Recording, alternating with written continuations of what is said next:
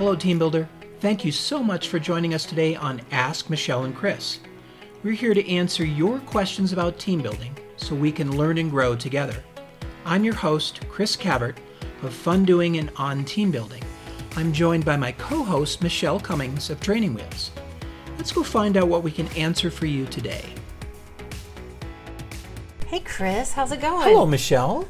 It's, you know, I am in a in a higher level of joy today because I am sitting across from you. You are at your Training Wheels warehouse. We so are. We are. I'm in Colorado. Came back to visit, kind of a holiday visit, end of November and December, just to see family and friends. And mm-hmm. we're going to take this opportunity to record some face to face. I know. I love it. I love it when you get to come to the Training Wheels headquarters nice. and we get to play, quote unquote, play together yeah. here in person. So that's very cool. Yeah. So things are are going well with you. Yeah. You've been busy. Been busy. Um, kind of back from several conferences. The AEE conference was amazing. Getting to be back in person with so many friends and colleagues, and going to some fantastic sessions. And there was just there was a lot of really great energy there. So yeah. it was fun to be there. And then I went I went three back to back conferences though, two weeks straight on the road, so I was really ready to be home. Wow. And then yeah. taking us into Thanksgiving break after that. So now I've got a little bit of downtime and I'm really happy about that. Very nice, very nice. Yeah, yeah, me too. Our our my full time job is getting a little respite as well, but mm-hmm. so it's catch up. It's okay. kind of catch up winter. Yep. Mm-hmm. Uh, and I'm actually looking forward to that because yeah. I've got a lot of things that I want to get caught up on from the year and then so we can move into the next year with you know kind of fresh eyes and fresh plans and excitement. So that that's uh, end of the year has got that excitement to it. Nice. So that, and then you know moving moving forward. Okay, moving forward. All right. What are we talking about today? We are talking about so as Chris and I were sitting here looking through our podcast account, we were looking like what was our our most downloaded episode. What was it? And one of the ones that has gotten the most downloads was participant behaviors that drive us crazy. Now, we did that one in 2021, a little over a year ago. And so we thought, well, there are definitely participant behaviors that drive us crazy, but there are also facilitator behaviors that also drive us crazy. So we thought, maybe we could do a whole episode on that. So we started like kind of writing down like how many do we have? We're like, ooh, this could be a multi-episode topic if we wanted it to be. But I think we're going to con- try to get it all into this one, and then if it's if we come up with more later, then we'll do a part two. But and send us more. Send yep, us more. That's so true. we we really love answering your questions. So uh, we have another, you know, one more episode this year, and we're going to ask for favors and moving into the next year of podcasting, we want to find out what you want to learn more about. Uh, I'm going to start out with the one when I was uh, student teaching. My biggest lesson uh, was around f- uh, filler words. Oh, okay. Filler words. Hmm. My experience with my first observation as a student teacher, I was a physical education teacher, so I was doing my internship and I was observed for the first time. I said, um, what was that word? It was um, okay. So I said okay 75 times in oh. my first half an hour lesson. Oh, wow. Uh, so my observing teacher, he was really good at giving me really concise feedback. And he said, okay, just start listening for it. He said, okay. He said, okay. he probably said, okay. Who knows? it, he helped me to get to first you got to recognize mm-hmm. that you're saying it and then once you recognize it then you can start cutting it out as you go so it took me a while mm. and then when i started training or educating physical education teachers when i taught at college it was that was a big thing for me is to mm. help them learn how to get rid of those filler words before they went out and became teachers Got it. to me it, it be, it's a it's a habit Mm-hmm. And it's it, you just you don't like the pause, the silence, so mm. we fill it with something. Right. And that tends to be on that scale of maybe just being a little uh, unaware. So you want to be purposeful. You want to get rid of those things that could be distracting. Because mm-hmm. now, for me, when I hear that, then I just start counting and I don't even listen. It's hard mm. for me to listen to a person because those things show up for me and that distracts me maybe it's different nowadays with the kids. Maybe they don't really hear that in their teachers. But as an educator who wants to do better, I think that's something we can help train and coach someone out of. And the best way to do that is to film the person, and so mm. you can hear their voice and then let them watch themselves facilitate. Then they can start to hear them saying it. Yes. And then they, you can start coaching and helping them to get rid of that. And then they become a really good presenter speaker. Yeah. So my other filler words, some people are um. Oh, yeah. They say the um a lot. I know that I personally am a sower. I say so. You know, it's where my mind is kind of pausing. So I probably so a little bit too much. Yeah. Just maybe. Do you have a new filler word, or are now are you more self-aware and conscious of it enough that you don't feel like you have one? I'm I'm pretty good at not saying filler words, but I have noticed being around the ropes course staff that I'm with, so comes up. Their word is mm. so, and Oh, it's they're sowers across the board. Okay. all almost all of them have the so word because they're around each other all the time and they, they listen to each other. Mm. yep. So it's normal. It seems normal for them. Mm-hmm. And I do catch myself when I'm around them. It just it just comes out. It's kind of weird. And then I have to then I hear it, but I'm able to hear it. At this point in time I can hear those fillers. Okay. It's just about slowing down. Got just it. slowing down and just breathing. Pausing is good. Yep. Okay. That space is good for thinking and other things. So what do you got? One of my facilitator behaviors that somewhat drives me crazy is when I see someone that is being a little too over the top silly. Now, don't get me wrong. I love like sense of humor is an absolutely essential trait of a good facilitator. I like things that are funny. Um, Like if you hear if you've listened to this podcast at all, you've heard me Chris and I both share about the fun we bring and things like that. But when I see someone being so over the top silly that now all of a sudden it's borderline ridiculous and you start to see the participants reaction to it the eye rolls it what for me i think what it does is it starts to reinforce some of the negative connotations that sometimes are attributed to our field that oh it's all the hold your hands kumbaya kind of team building stuff. So when i see someone that is demonstrating behaviors that reinforces that a little bit too much. And then you also see it landing not so great on the on the participants as well. That's when i'm like oh it's painful for me sometimes to watch. Now again i'm like be, having fun and doing all that is totally fine but not so much that it takes it to the not serious. It's where they're not necessarily taking what we're doing seriously. Right. It, it pushes our participants away versus drawing them towards us. Exactly. Yeah, yeah. You know, and it's it's the serious fun. I mean, I know Mark Collard uses that phrase a lot as well. It's the things we're doing are fun and there's but there's intent behind it. So when I feel like maybe some of the behaviors are pulling us away from the true intent of the actual program, the sequence, whatever it is, that's what I'm like, uh, it's going a little bit too far. And that that's that's a challenge for me. And training wise, it's about observing someone. If you have trained them, if you are their manager, if you are in charge, again, it's another coaching piece. It's like, you know, be attentive to the group, find out where they're at. The idea, um, there's a, a way, and I believe it's in neuro linguistic programming, NLP, if, and correct me if I'm wrong, if those of you, if you're familiar with NLP, is we want to try to meet our group where the kind of the emotion or the energy level that they're at. Mm-hmm. And we if we want to draw them into a higher level of energy and in that engagement and participation we start where they're at and then we start changing a little bit at a time. We start changing the energy. We start changing the vibe of the thing of the group of the process to be able to draw them. So we got to be careful on how how far we are apart from where they Right. are at the time when they get there. Mm-hmm. Yep. And we've all had that experience, I think. So it's just, yeah. I, I and silly. Can you be silly with kids right away? Of course. Maybe. We, Maybe, Yeah. yeah. But kids get silly, and you can be silly. But then maybe we're going from silly to more serious. Now we're drawing them in a different direction, especially if we can do a high ropes course. So just a matter of where we are. Mm-hmm. Yeah, I mean, it depends on your group. Absolutely, the intent, the focus, all of that. But uh, but yeah, that's that's definitely one of mine. Yeah.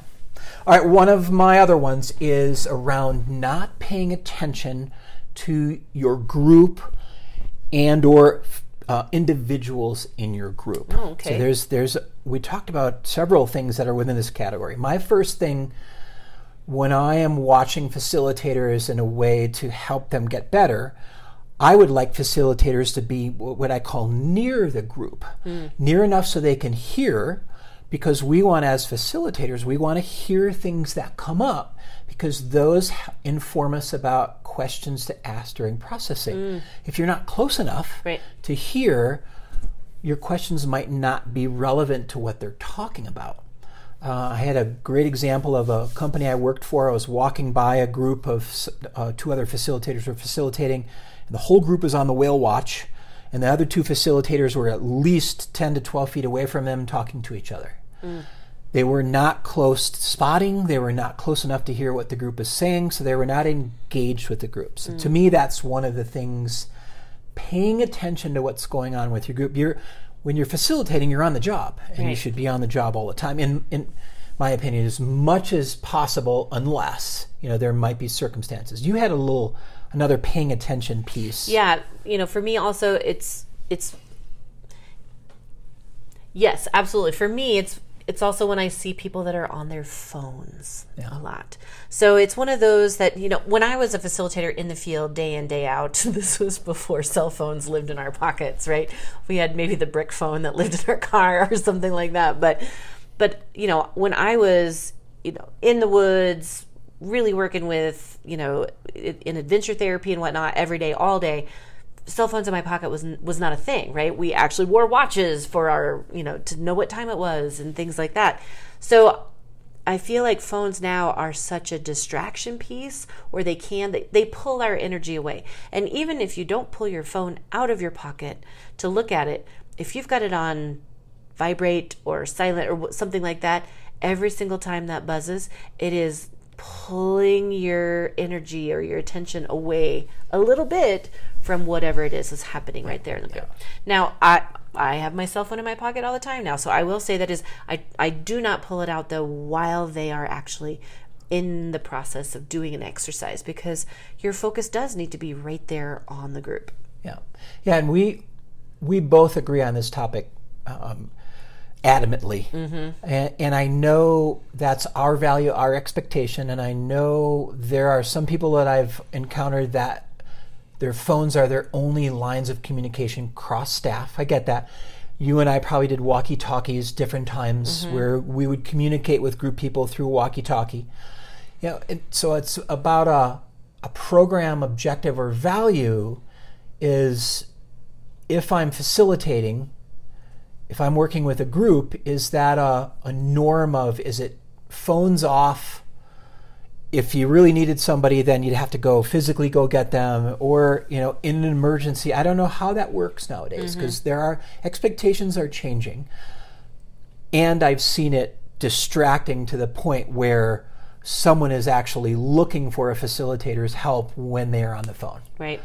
Uh, and that's that bothers me. That's there. That's not paying attention. If you are there working with a group, to me, attention needs to be given to your group. That's right. your job.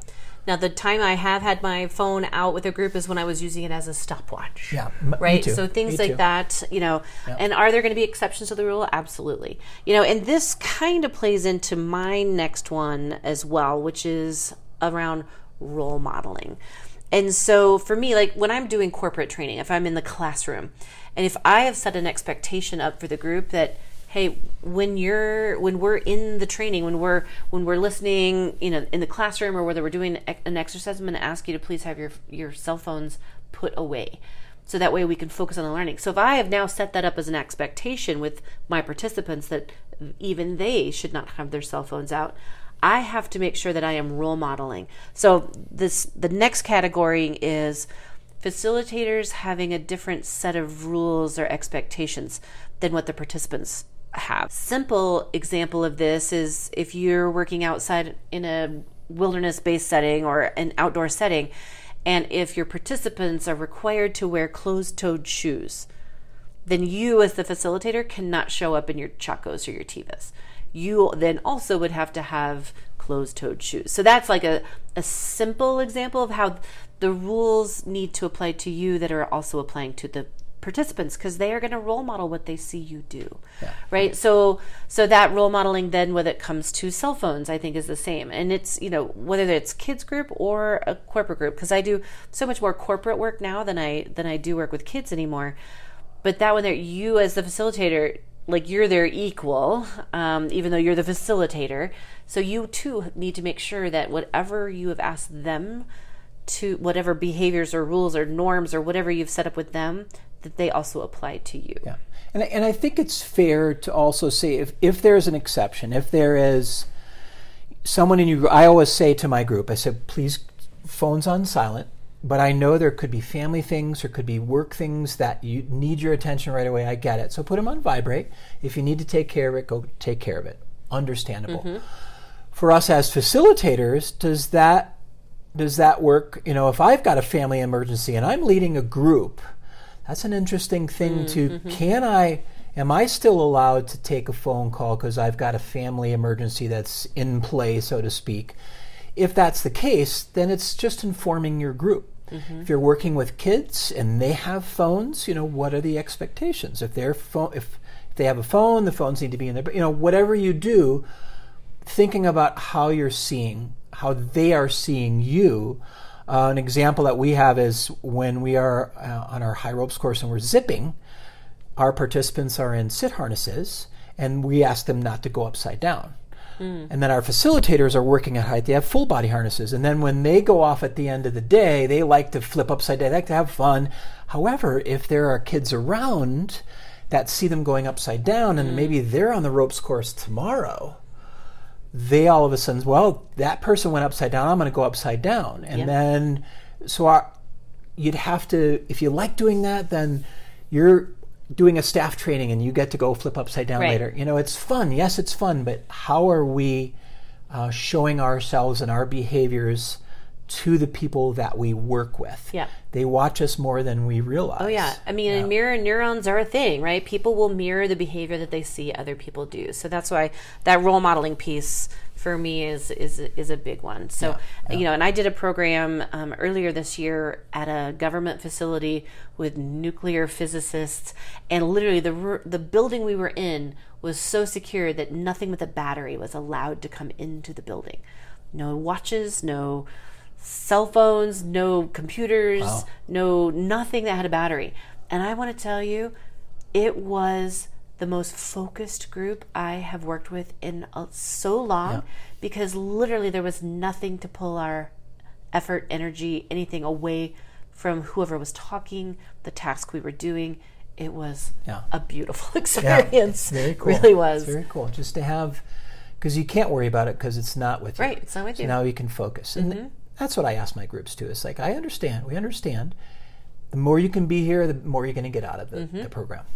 Uh, one of my other things uh, is the idea of uh, lack. We call this, Michelle and I figured it was the lack of efficiency. Mm-hmm. This, for me, is around programming, and you have a certain block of time with a group. Uh, say you have a two hour program, and, and stopping on time is important.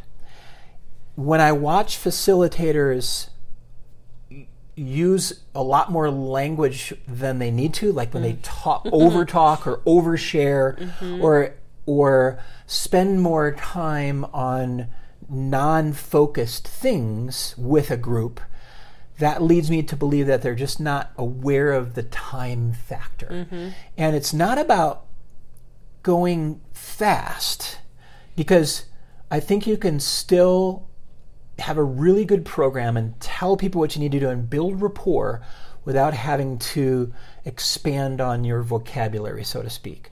Uh, getting a group through a program is going to be important. So if you have a two hour window and then the next group is coming the next two hours, if there's rotations, things like that, if you have time at the end, then you can elaborate a little bit mm-hmm. more. But get to what you need to be doing. Help people with their harnesses we believe in experiential education. We want them to problem solve. However, when you have a limited time mm-hmm.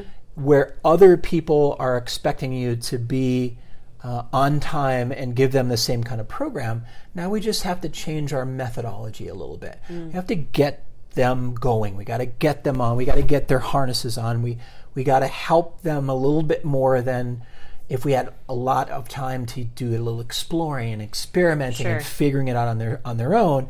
We got to get a little hands on. We got to Yeah. have a little pep in our step. we have to get them um, to the point where they are going to be safe, solid, secure in the way that you give them enough information that they can operate what they need to operate. Yeah, and the right amount of pressure is actually a good thing, right? There's there's a lot of research out there that shows that if there's all the time in the world, then we can get complacent or bored or procrastinate, and we'll just put things off. But the right amount of pressure, like, okay, I need to have everything done by X time. That's actually really good for us. That's when we feel productive and we get the most done. But if it goes beyond that, where now all of a sudden it's too much pressure, then that's that has a, the opposite effect, and that's where it, like negative stress starts to come in. So the right amount of pressure is good, and some people don't have good self awareness around that, and they don't they don't apply that appropriate amount of pressure to themselves or maybe to the group to move on to the next thing. And so, you know, when time is a constraint, that is absolutely an essential. You gotta, you gotta keep on track. That's a skill. That's a skill. Mm-hmm. It you is. got to be aware of what you're working under Yep. Mm-hmm. and still do a good job and still do the job that you need to do. Yep. All right, I think we got time for one more. Okay, one another more. My Yeah. last one is when facilitators sometimes will adapt or change the sequence of things to maybe fill a personal agenda. Now, I haven't seen this one a whole lot, but every once in a while I have seen this one pop up where all of a sudden they just decide, you know what? Let's, I'm going to take the group down a different path and we're going to do this instead. So, an example I can give one time, um, I had 15 contract staff on this one program. It was a huge school, and this principal and this school district that brought us in it was really important to the powers that be that all of the teachers that were going through this staff training and whatnot were going to have a shared experience so that when, when they all got back and they could you know have a meal together at the end of the day then they could all talk about what happened in their groups and they all did the exact same sequence and activities so that way they, they could have this shared you know conversations and experience so, and I had one facilitator that particular day. Now, this was right after the 9 11 attack, so this was a long time ago. But this particular the group that this facilitator was leading something popped up you know in one of the debriefs or something that that was ref, they were reflecting on what had happened here in the United States after 9/11 and it was just a few weeks after that had happened. And so so they were talking and he said you know what? Let's just go ahead and stop what we're doing and we let's just I mean, if you haven't really had an opportunity to talk about it, let's just let's just stop and let's just have a good conversation. Well, the conversation went really long, and so therefore, this group then didn't get through all the activities that all the other groups did, and so then when that was revealed later that this one group didn't have the same shared experience that was it was problematic and it, it went against the grain of what the desired outcomes of the program were. So in my mind that that particular uh, facilitator then kind of used their personal power, if you will, to kind of manipulate and change the sequence of activities and the things or the group experience for their particular group that they were leading and in charge of that day. So um, there have been a few other times that that has happened um, as well, to where all of a sudden the you know it just you, you go down a different path than what was originally discussed or agreed upon or something like that. So a little bit of a, that that behavior kind of drives me crazy a little bit too. And it's important about what you said agreed upon. Mm-hmm. Yeah. I think that's sometimes as a a program manager or the people hiring those 15 people sometimes we assume that they're all on the same page and they all kind of agreed versus formally saying okay here's the program does everybody agree that we're going to stick to this even though some other things might show up this is important to stick to that might be a uh, a way we can help so that there's an understanding going in because a lot of facilitators that I know like to take those tangential paths because they're important at the time to the group. Yes, understandable if you have the time. Again, it's that constraint. Right. What are you under? What do you which skills and abilities and behaviors do you need to use within the constraints that you have and what have you agreed to? Yeah. That's and that's part of us as people in charge helping those that are facilitating the groups. yeah mm-hmm. so it's all it's it's observation, it's feedback, It's understanding each person's different kind of facilitation style. What do they need? How much more information do they need? And w- making sure the facilitators know the outcomes the clients want too. So there's ways we can help to avoid some of these behaviors that drive us a little crazy. Mm-hmm. So it's not all on them. Right. It's also on us as well. How do we help them get better? And you and I both said it's kind of our values. So mm-hmm. Michelle and Chris's values around what we think is important. And we get that, you know, Yeah. and how do we agree as a group on what values to do together? Like what do we mm-hmm. value together and how can we get through? That's it's just talking, communicating. Well, and I think what it also boils down to is experience and self awareness. Because if I look through our list of six or seven things here of behaviors that drive us crazy, I have done all of these things, you know, in my career as a facilitator. And so I know there have been times that I have been way too over the top silly. I know also that I am not for everyone. Some people think I'm way too silly in front of groups, right? So so I I, I have that very good self-awareness. For me, I can be super fun and silly, but I also know exactly when I need to stop and take it back to the serious and things like that. You know, I also I totally admitted that I had my filler words. There's been times I've probably not paid attention. There's probably been times I've not been a great role model. So all of this I fully and 100% am very aware of. I have done all of these things. And these are now now that I've got 20 plus years of experience of facilitation under my belt that now that I see them and I understand the why behind it now and how it might actually be bouncing badly off our participants as well. So it's about creating that experience, that safe place for learning, um, but then also having that really good self awareness as a facilitator as well. Thanks so much for listening. If you have additional answers or comments about this question, please send them our way. And if you have a question you'd like us to tackle, we would love to hear it. You can find the submission link and anything we discussed in today's episode in the show notes. Find the show notes and past episodes at onteambuilding.com forward slash ask podcast. That's onteambuilding.com forward slash ask podcast. You can find me and sign up for my newsletter at training wheels.com. You can sign up for my Fun Doing Fridays activity email and find me at onteambuilding.com. We hope you join us next week for Ask Michelle and Chris about team building.